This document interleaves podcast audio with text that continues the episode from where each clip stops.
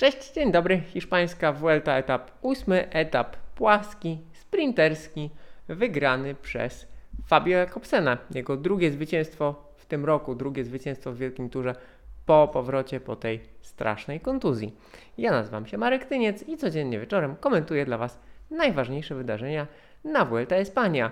Mm, mogło być bardzo ekscytująco, było blisko do tego, żeby ten etap y, znów wprowadził jakieś różnice w klasyfikacji generalnej. Y, etap płaski, no, działo się jak to na płaskich, gorących etapach na Vuelcie. Nie jakoś szczególnie wiele.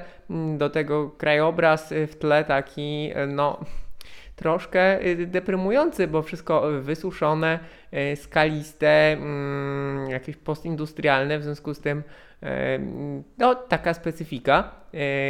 Trzeba przyznać, że i tak hiszpańska Vuelta przeszła bardzo, bardzo dużą ewolucję, bo e, jeszcze jakiś czas temu tego typu e, przelotowych etapów było e, całkiem sporo, no i kolarze jechali i jechali i jechali przez w zasadzie taką pustynię, co było e, nie tylko nudne, ale też do pewnego stopnia e, przygnębiające. E, tutaj w końcówce wjechali na wybrzeże, mm, drogi zrobiły się wietrzne, powiało z boku, powiało z tyłu, no i w pewnym momencie peleton pękł. Na około było 30 km do mety mniej więcej. No i w tej tylnej grupie, nawet w dwóch, w dwóch wachlarzach, zostali m.in. kolarze Treka, ale wszystko się zjechało, wszystko się zjechało, no i obserwowaliśmy e, ostatecznie klasyczny finish z peletonu, do którego doprowadzenie było dość długie. wydawało się, że kolarze Deceuninck Quickstep zaczęli pracować zbyt wcześnie e, i zbyt wcześnie jakby wypalili się i mm, Fabio Jakobsen został e, bez wsparcia. Następnie do y, pracy y, przeszli kolarze grupa MFDJ, y, no i wszystko wskazywało na to, że w końcu, w końcu Arnaud Demar przełamie się i wygra etap. Tymczasem nie. Demar znowu zawiódł, no i ewidentnie widać, że coś nie działa. To jest przykład takiej sytuacji, którą obserwujemy często, że mm, ktoś, kto dominuje w danym sezonie, w kolejnym y, ma problem, żeby odnaleźć formę. Jednak y, no, tak jest z zawodnikami w klasyfikacji generalnej, tak bywa z zawodnikami walczącymi w klasyfikacji generalnej, y, ale także doświadczają tego sprinterzy. Jednakże pamiętajcie o tym, że wielkie tury to jest ten absolutny top.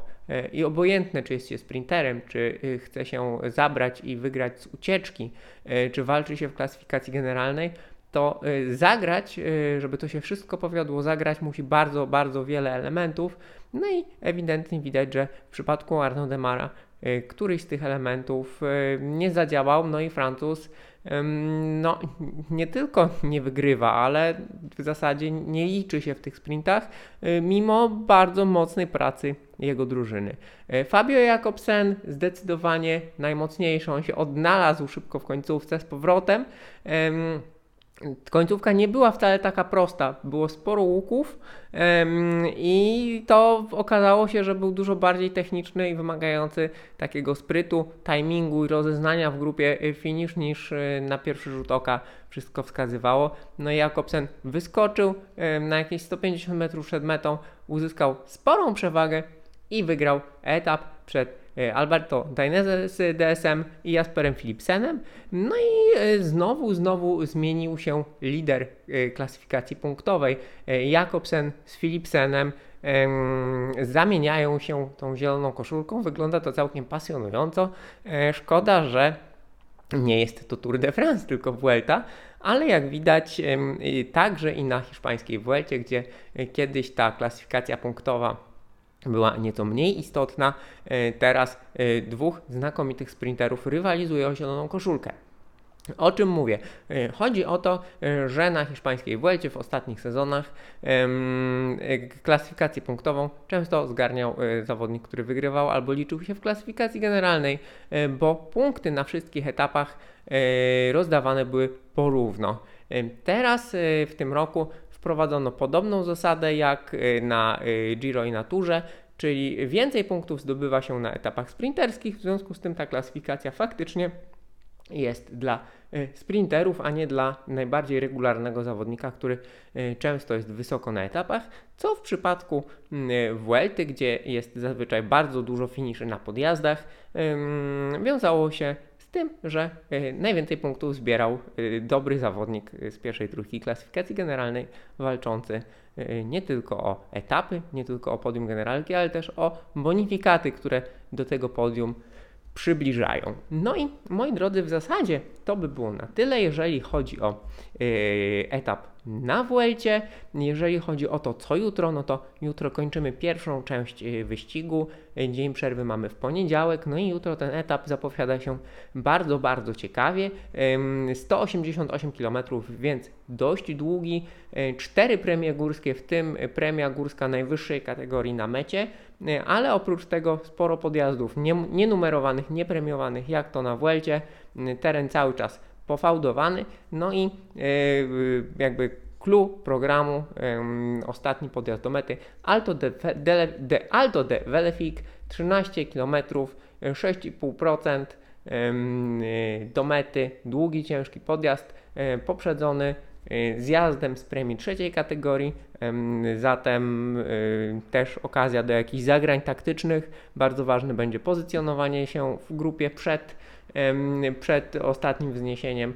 No i do tej pory, z tego co oglądaliśmy, do tej pory na koniec pierwszego e, tygodnia, pierwszej części wyścigu, to będzie taki najważniejszy, największy test, test mocy do masy, test siły drużyn.